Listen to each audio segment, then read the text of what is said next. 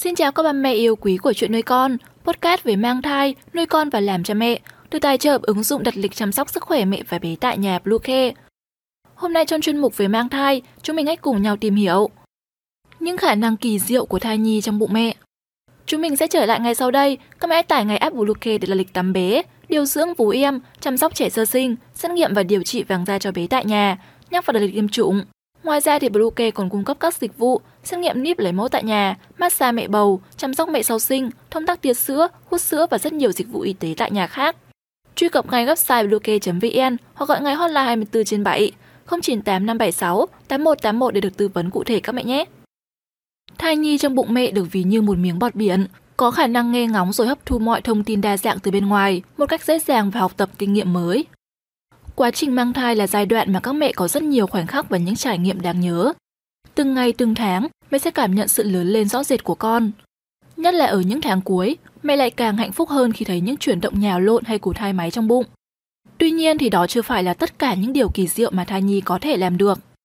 Bởi giữa mẹ và bé không chỉ có gắn kết sinh học qua nhau thai, mà còn có một mối liên hệ tinh thần, giao cảm đặc biệt hình thành song song với quá trình phát triển của bé. Sự gắn kết giữa mẹ và bé trong bụng là một điều kỳ diệu. Từ rất sớm trong bụng mẹ, em bé đã bắt đầu quá trình học hỏi khác nhau cho từng khu vực và bộ phận. Nếu mẹ nghĩ thai nhi trong bụng chỉ biết ăn, ngủ và đạp, thì mẹ nhầm to rồi đấy ạ. À. Mẹ hãy xem quá trình phát triển của con kỳ diệu thế nào để có thể chăm sóc con đúng cách nhất các mẹ nhé. Đầu tiên là thai nhi biết nếm vị thức ăn. Các mẹ thân mến, từ sớm, thai nhi trong bụng mẹ đã có khả năng phân biệt được mùi vị từ những loại thực phẩm mà mẹ ăn hàng ngày. Mùi hương và vị truyền đến thai nhi bằng cách di chuyển qua nhau thai. Nhờ đó thai nhi đã bắt đầu học cách trải nghiệm và tỏ ra thích thú với hương vị nhất định nào đó. Ở nhiều trường hợp, những món mẹ bầu yêu thích và thường xuyên ăn trong thời kỳ mang thai cũng chính là sở thích ăn uống của con sau này khi lớn lên.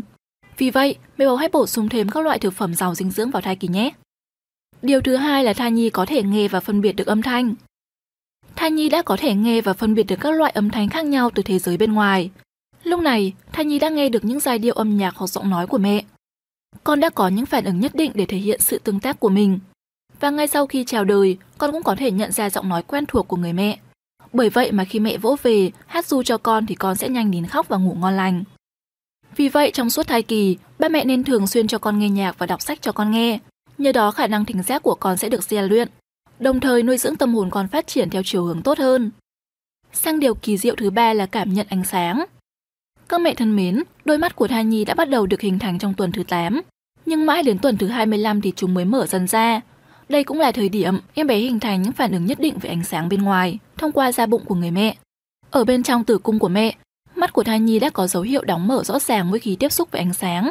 Điều đó cho thấy ba mẹ hoàn toàn có thể phát triển thị giác của con bằng nhiều phương pháp đa giáo khác nhau. 4. Cảm nhận sự âu yếm vuốt ve từ mẹ. Ngay từ khi còn trong bụng, thai nhi đã có thể cảm nhận những cử chỉ âu yếm, vuốt ve và tình yêu thương mà cha mẹ dành cho con qua lớp da mịn màng. Và bởi biết đang được mẹ vỗ về, nên dù bé tí, con vẫn biết đáp lại tình cảm qua những chuyển động nhẹ nhàng và đáng yêu. Một điều kỳ diệu nữa của thai nhi đó là con chuẩn bị cho khả năng bú mớm ngay từ khi còn trong bụng mẹ. Mẹ có từng nghĩ vì sao bé yêu vừa sinh ra đã biết bú ti thành thạo như vậy hay không? Lý do là ngay từ khi còn trong bụng mẹ, con đã lường trước được mọi việc nên tranh thủ tập liếm nhau thai và các ngón tay từ trước đó. Vì vậy, các mẹ hãy cứ an tâm cho con bú, vì bé đã được ổn định tâm lý rất cẩn thận trước đó rồi. Và điều thứ sáu là con có thể cảm nhận được cảm xúc của mẹ. Mẹ đừng nghĩ con yêu chỉ biết ăn với ngủ thôi, vì mọi niềm vui nỗi buồn của mẹ con đều thấu hiểu hết. Nói như vậy để nhắc nhở mẹ rằng chớ có lo nghĩ nhiều để con buồn lây, chớ có lo nghĩ nhiều để con buồn lây, mà hãy vui vẻ sảng khoái cho con khỏe mạnh và vui theo các mẹ nhé. Điều thứ bảy là biết cầu cứu khi gặp nguy hiểm.